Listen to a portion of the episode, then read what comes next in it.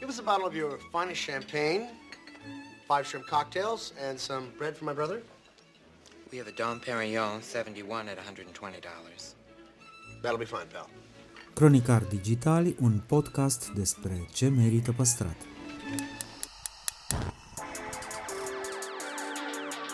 De patru ani promovăm patrimoniul în rândul tinerilor, scuturând de praf și prejudecăți interacțiunea cu istoria și cultura.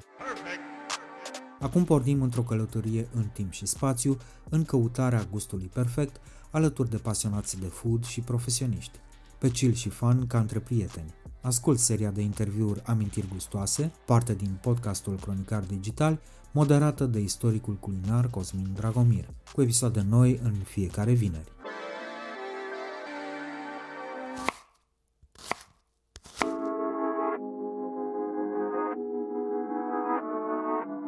Robert Petrescu vorbește despre cum i-a schimbat radical viața câștigarea unui concurs de gătit pentru amatori și le răspunde celor care îl critică pentru că n-a pornit old school de la tăiat ceapă și curățat cartofi. Dezvăluie cum se face maioneza de casă japoneză și de ce în Asia nu există mușdei ca al nostru.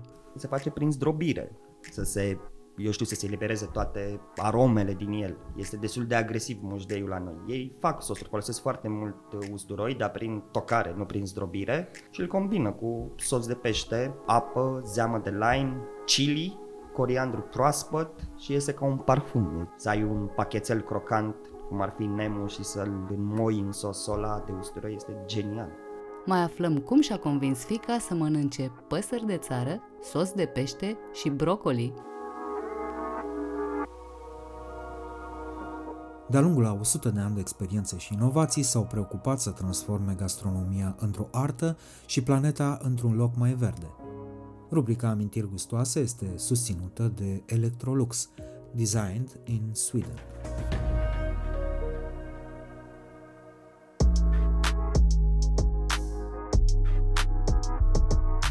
Salutări dragilor și bine ne-am regăsit cu toții la Amintiri Gustoase, un podcast by Cronicar Digital, un podcast despre mâncare și nu numai.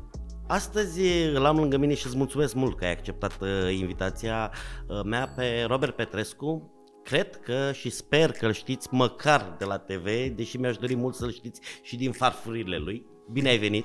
Salut, șef. salut! Mulțumesc mult pentru invitație. Robert, tu ai câștigat Masterchef și de fapt de acolo s-a schimbat cam totul în, în traiectoria ta profesională. Erai stomatolog, da. la un moment dat ai cochetat cu amândouă și cu bucătăria și cu stomatologia. Asta e partea frumoasă, să zic, din ceea ce se vede. Există și părți, să spunem, mai urâte după o expunere pe TV, după un show TV, după... Lumea vede doar ce pare frumos, să zic așa. Uh, eu am evitat să mă expun prea mult. Uh, ba chiar am refuzat destul de multe invitații la TV, invitații care erau sub contract cumva.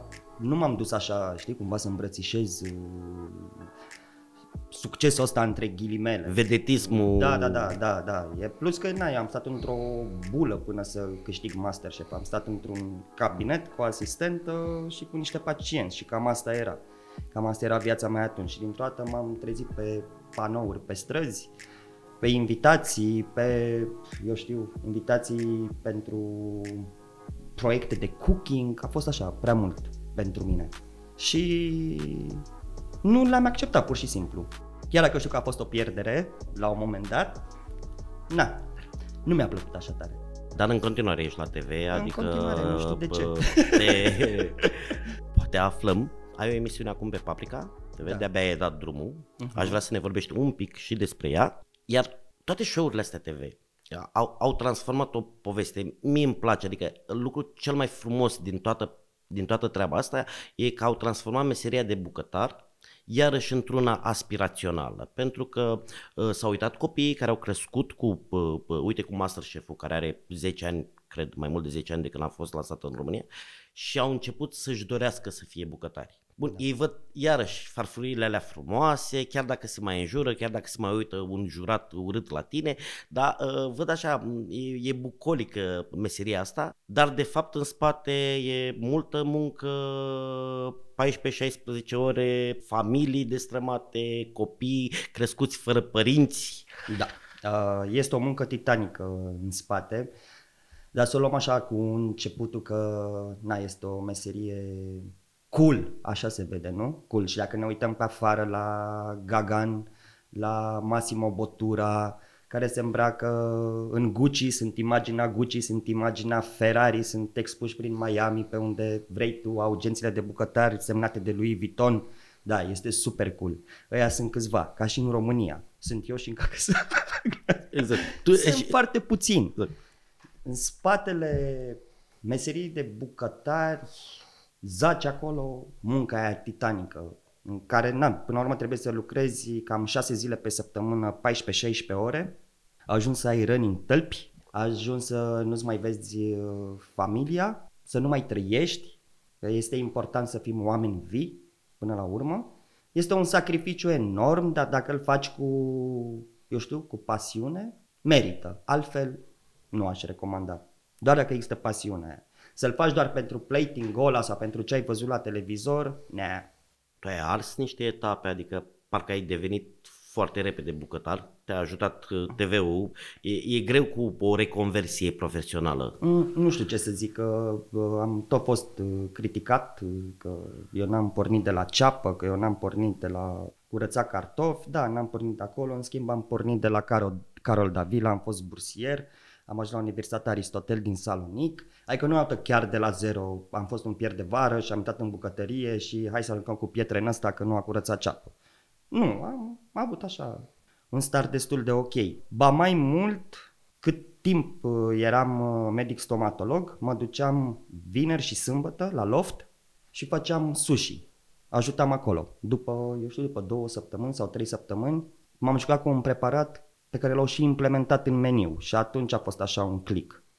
Apoi a fost imediat după, im, cred că la vreo două luni, a fost Burger Festul cu George de la Circus Pub, cu Maria Antoinette și după aia mi-am dat seama că ar trebui să rămân cumva pe felia asta de bucătar. Am zis că, na, e ceva. Nu mai zic că semnasem cu o clinică din Franța, trebuia să plec în sudul Franței, tot ca medic stomatolog, dar pentru că m-a luat așa o depresie cu toate adunate, Uh, m-am înscris la concursul Masterchef. Eu mă închiriasem casa acolo, tot în Castel Notarii. Am luat short ăla, le-am zis, bă, știți, eu trebuie să plec, că am contract semnat cu o clinică. Și au zis, nu, ai semnat și cu noi, hai să vedem unde duce. Și a dus la câștigarea concursului. E, yeah. da, super.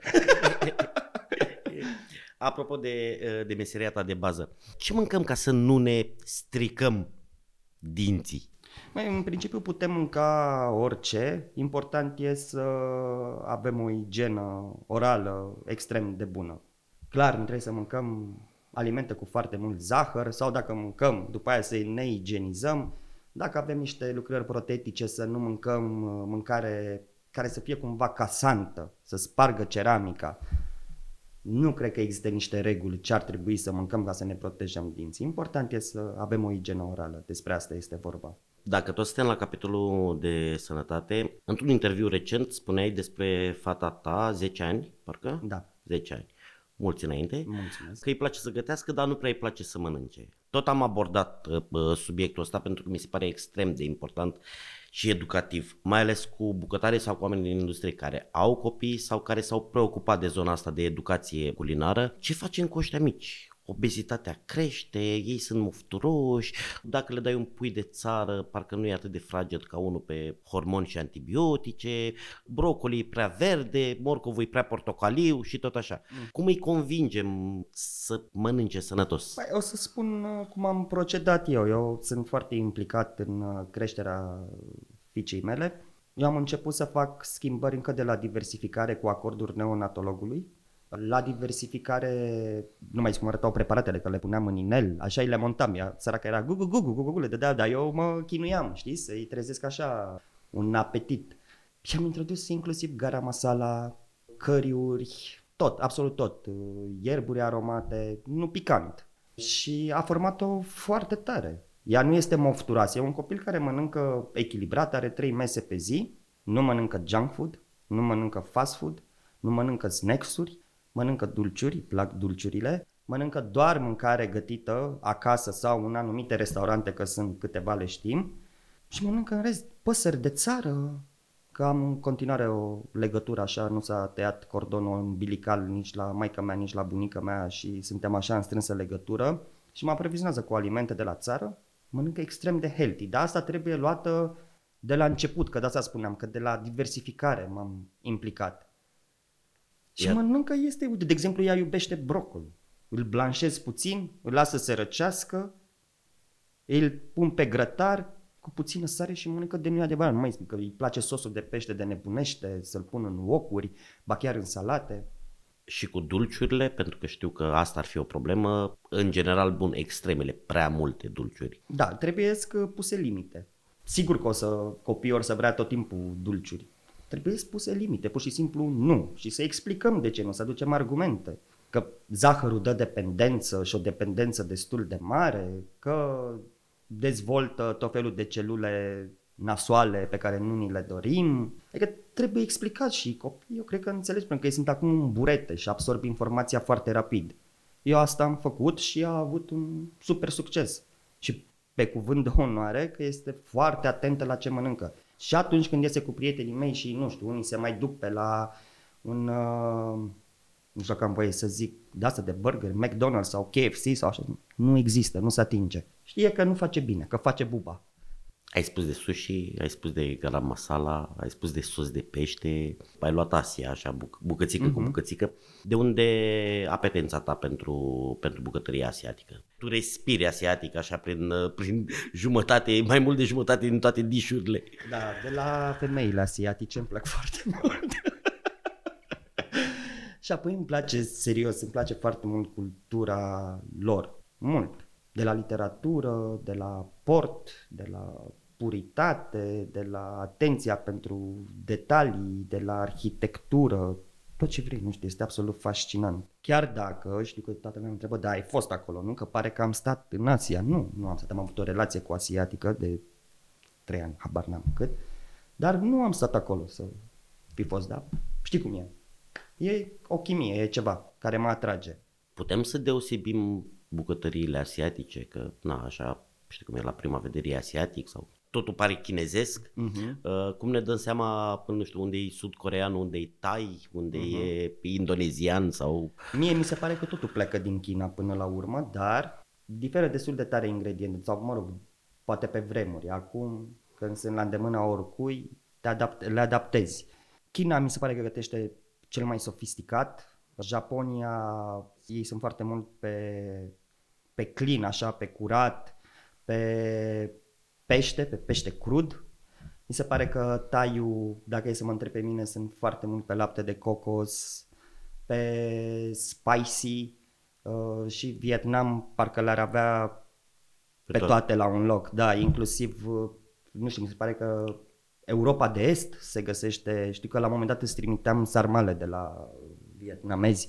Sunt foarte diferite între ele. Ce le unește ar fi sosul de soia și noodles Dar tot de la China pleacă. Deci zici tu că ghimbirul e bun și la altceva, nu doar în uh, panaceu, așa, ceaiul de ghimbir care uh, salvează dureri de măsele și uh, guturai. Da. Uh, deci îl putem folosi și altfel? Eu îl folosesc inclusiv la decor, la chipsuri. îl feliez carpaccio, îl dau prin făină și îl folosesc ca decor.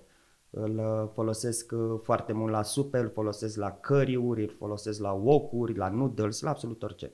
Aș vrea să fim un pic mai aplicați și să vorbim de, uite, unul despre ramenuri, uh-huh. pentru că ar funcționa foarte bine într-o comparație cu ciorbele noastre, dacă vrei, sau cu supele noastre, că tot zămuri sunt. Uh, și câteva sfaturi, câteva ponturi pentru a găti acasă în stil asiatic. Ai un ochi, ai gaze, da ai și o, flac, ai și o flacără, ai, ai. dar uh, ce faci după aia? Hai cu ramenurile. Ok, trebuie să te duci în niște shopuri asiatice, să te duci prin niște piețe, să iei niște oase de porc. Ramenul pleacă de la dashi. Dashi-ul se face, eu îl fac așa, de exemplu. Am odată stocul de oase, pe care le fierb destul de mulți, unii le pun pe cuptor să le arde, să le ducă într-un fel de demiglas, dar eu pur și simplu le fierb până scad, vreo 5 ore, 6 ore. Apoi faci un stoc din coțobuși, din fulgi de pește afumat care se usucă și din algă kombu. Este o algă pe care pur și simplu îi dai pudra la o parte cu peria, o ții în apă 24 de ore și ai 3 stocuri. din astea 3 stocuri încep să faci ramen. Abia apoi încep să pui legume, să-ți faci carnea. E destul de complicat de făcut acasă dacă e să mă întreb pe mine. Dar dacă ai răbdare, nu știu, poți să dedici 24 de ore de cooking pentru asta și de răbdare în primul rând, că nu gătești în continuu, ai putea să-ți faci. Asta ar fi cheia. Trei stocuri, una de algă combu, una de fulgi de pește afumat și una de oase de porc.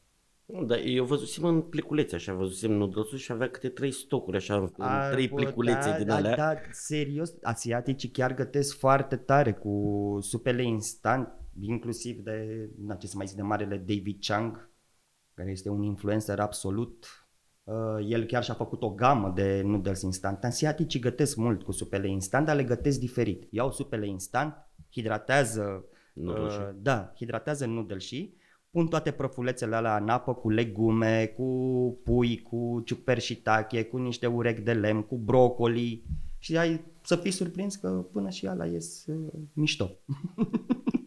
A, Eu nu sunt hater de la oh, healthy. Bă, Aveam un congelator cu niște supăr, vită, găină, nu mai știu ce aveam. Voiam să mănânc, dar cu tăiței cu ceva și mă duc, m-am dus jos, mi-am luat de la, mi-am luat noodle și i-am pus, a fost perfectă. Da, e genial de bun. Tehnica asiatică de gătit. Deci re, ne întoarcem, avem un oc, avem o flacără deschisă da, da, da, da. și pă, după aia ce, ce facem? Pentru că Se gătește în pași, în uh, mulți pași. Am tot felul de prieteni care mă întreabă, bă, dar mie nu-mi ies noodles, nu-mi ies ocurile astea. Eu, de exemplu, gătesc în pași. Condimentez puiul, îl marinez. Apoi, când e gata după vreo 2-3 ore, îl, uh, îi pun amidon și albuș de ou, îl prăjesc, practic e un mezam-plas, ca în orice bucătărie.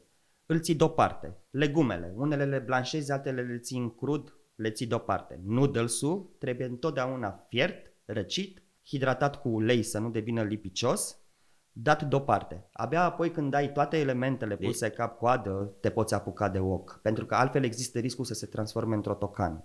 deci la noodles e invers decât la pastele pă, italienești, punem ulei. Este important, da, la mâncarea asiatică să se oprească procesul de fierbere, spre deosebire de italieni, pentru că italienii le-au luat din apă, le-au aruncat direct în sos, ba mai mult completează și cu apa respectivă care are, are amidon.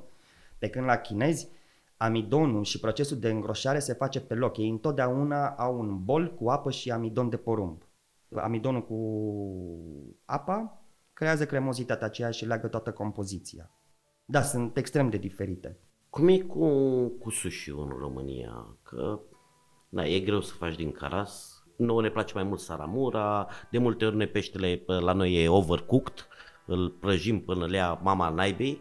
De unde și dacă ar trebui să avem încredere, pentru că vorbim și de, uh, vorbeai de japonezi, da? Acolo vorbim și de o prospețime, cu adevărat, pe care noi nu putem să o avem, pentru că nu avem acces la acea mare sau la acel ocean.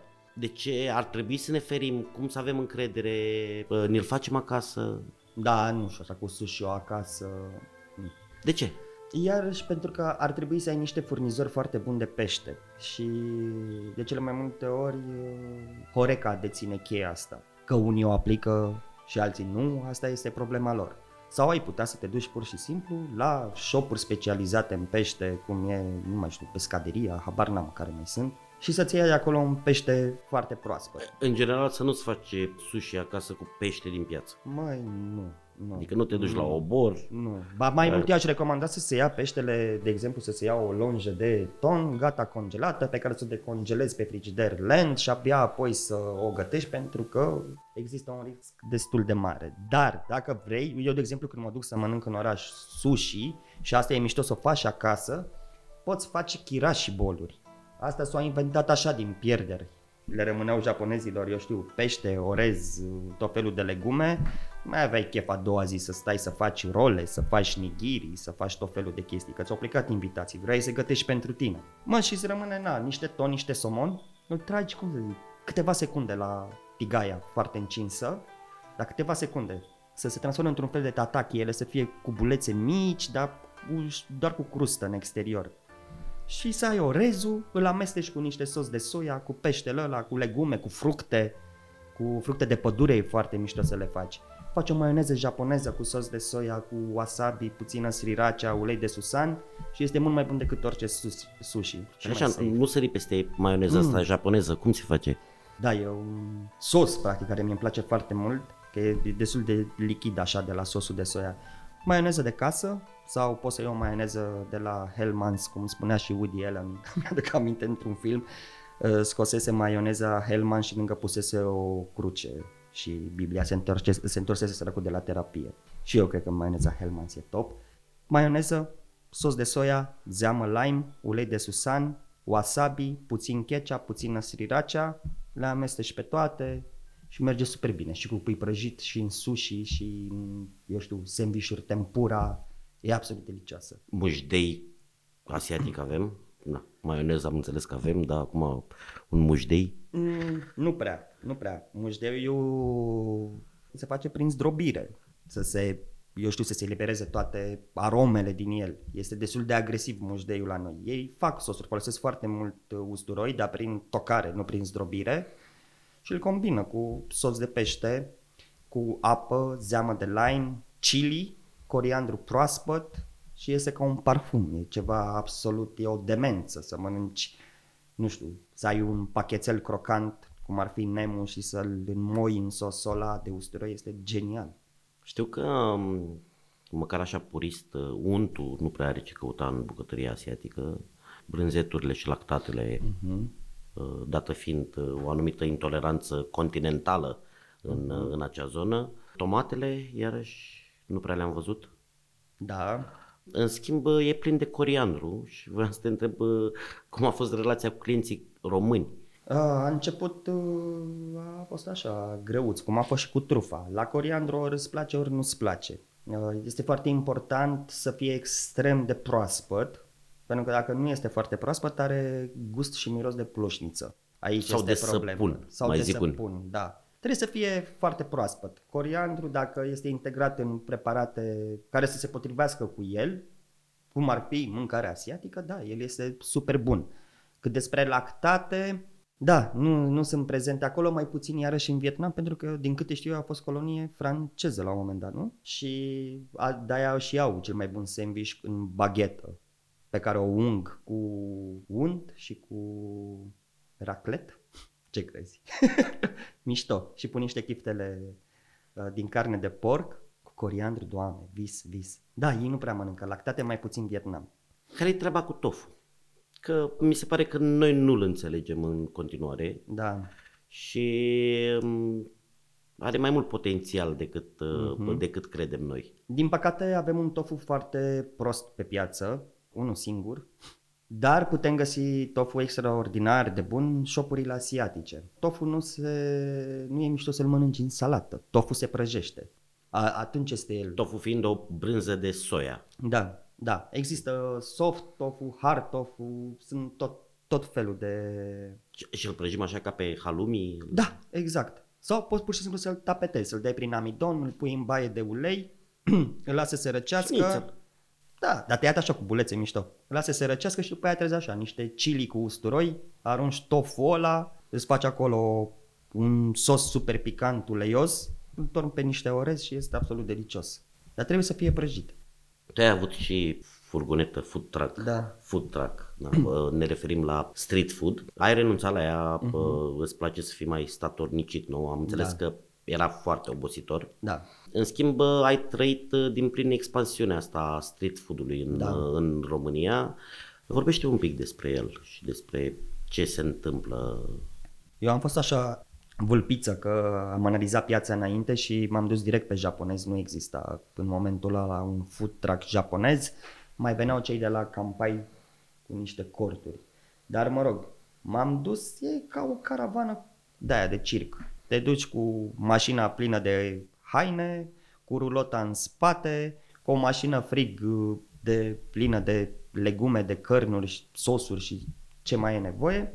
În uh, principiu se lucrează pe weekend, dar weekendul ăla îți consumă toată săptămâna pentru că trebuie să-ți iei cazare, trebuie să iei cazare pentru angajați. Trebuie să ajungi acolo. Trebuie să ajungi acolo. Nu mai Trebuie să pe- și pleci. Pe drumurile din România, să te duci până la Bonțida, la vai de capul meu cum a fost. Am rămas fără bujii la mașină. Deci e, nu e deloc mișto. e mișto acolo, pur și simplu, că e foarte mult fun. Dar este, este multă muncă și eu am renunțat, mi se părea, nu știu, piața plină de burgeri, sandvișuri, pizza și în continuare mi se părea că oamenii se îndreaptă în direcția aia și n-am mai avut răbdare să duc pe nimeni. Asta a fost la mine.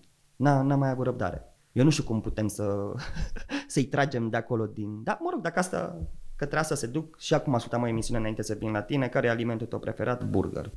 Este, oh my god. Uh, are norocul de a fi ușor și versatil. Mm. Uh, dar na, uh, am vorbit uh, într-o ediție trecută și cu Dragoș Gurăroșe, organizatorul Burger Mhm. Fest și, și el se întreabă când ne vom plictisi. Încă nu, se pare. Auzi, dar tu românește mănânci? Mănânc uh, mult românește acasă. Mănânc românește, îmi place mâncarea românească, scriu o carte de, despre mâncarea românească, nu știu când o să o termin. E Dor, așa se numește. Uh, și este foarte mult, are multă legătură cu copilăria mea de la țară, că verile mi le petreceam acolo. Și am avut noroc să mănânc mâncare de o calitate extraordinară. Era, se mânca totul din o gradă. Și era local. Na, satul în care copilărisem eu era lângă Lungulețul, știi, cartofi, varză, Un uh, documentar celebru. da. Și cam atât se mânca. Deci în curs săptămânii noi asta mâncam. Mâncam dimineață untură pe pâine cu sare și ceai de tei cu o tonă de zahăr în el sau ceai de cozi, din cozi de cireșe. Iar uh, prânzul, știu că erau mesele foarte stricte. Ne duceam la câmp, bine, noi nu făceam nimic acolo, ne întorceam de la câmp, mâncam din uh, ce... Spectator la fân. Da, nu știu ce făceam acolo. Era... Și mi-era, mâncam doi dintr-o strachină, că ăsta era dilu, habar n-am, și mâncam o ciorbă genială de găină. Dar asta era ori după ce te întorceai de la, de la câmp, ori era pe weekend. În rest, în cursul săptămânii, în zilele normale, mâncam cartofi la greu, tot felul de tocane, multă varză, multe salate. Asta era la țară, La pentru țară, că da. știu că ai studiat, studiezi, pă, pă, ești preocupat și de mâncarea anilor 80, dar cea urbană, care e plină de lipsuri și de improvizații, că na, Mhm. asta ce se găsea, nu știu. La mine se găsea foarte multă carne, că fura mama de la abator. A, erai norocos, ce să Pentru, zic. pentru că fura toată lumea de la abator. Zi-mi o rețetă din copilăria ta ca să și închem, că închem cu o rubrică, o amintire gustoasă. Ah, întotdeauna ciorba de coastă de porc afumată, acrită cu zamă de varză. Nu știu, mi se pare gustul absolut și servită cu mămăligă rece. Eventual de a doua zi. E- Există regula cu ciorba de astăzi se mănâncă cu mămăliga de ieri și mămăliga de astăzi cu ciorba de, Ce tare. de ieri. Uh, da, și pe contrast uh, termic. Ea, ai una care e fierbinte, Mhm, proaspătă, cu cealaltă care e rece. Și mămăliga fierbinte funcționează foarte bine cu o ciorbă rece, Da, da, da. mai ales dacă bă, buna fumătura încă mai merge, dacă nu e foarte grasă, să nu fie sleită. Că, Bă, și vrei să-ți dau rețeta la ciorba asta? a, cât așa, în mare. A, e simplă. Două, trei ponturi. Călești puțin legumele, de asta îmi spunea mama mea. Băi, nu mai pune ardei grazi, capia, nebunit asta. Pune și A, deci tu voi acolo. căliți legumele la ciorbă. Da, da. Înțeles. Am crezut că doar moldovenii fac lucrul ăsta. Nu, nu, nu. Le călim. Morcov, ce, ce? Are, are și are și logica asta cu călitul legumei, pentru că pă, insist, am mai avut discuția asta, na, le, le mai protejează un pic când le fierbem.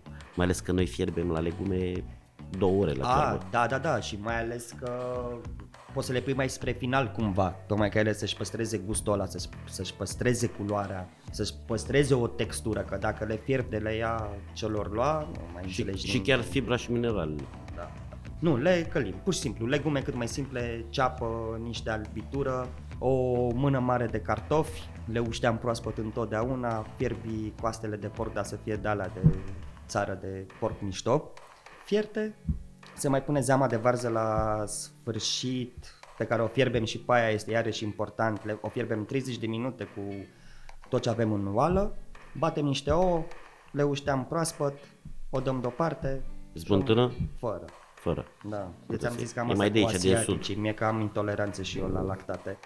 nu, nu sunt fan lactate. Și nu am, n-am copilării cu ele. Uh, Dragule, îți mulțumesc mult tare pentru discuție. Mulțumesc și eu, sper că ai înțeles ceva, că am fost atât de haotic de... nu știu cine a înțeles. Uh, Dragilor, noi ne auzim și săptămâna viitoare. Până atunci vă urez foarte multe momente superbe culinar care să devină amintiri gustoase. Podcastul Cronicar Digital este susținut de Raiffeisen Bank și Electrolux România. Partenerii proiectului sunt convinși că, prin accesul la educație, cultură și tehnologie, putem deveni cea mai bună versiune a noastră. Cronicar Digital, un podcast despre ce merită păstrat.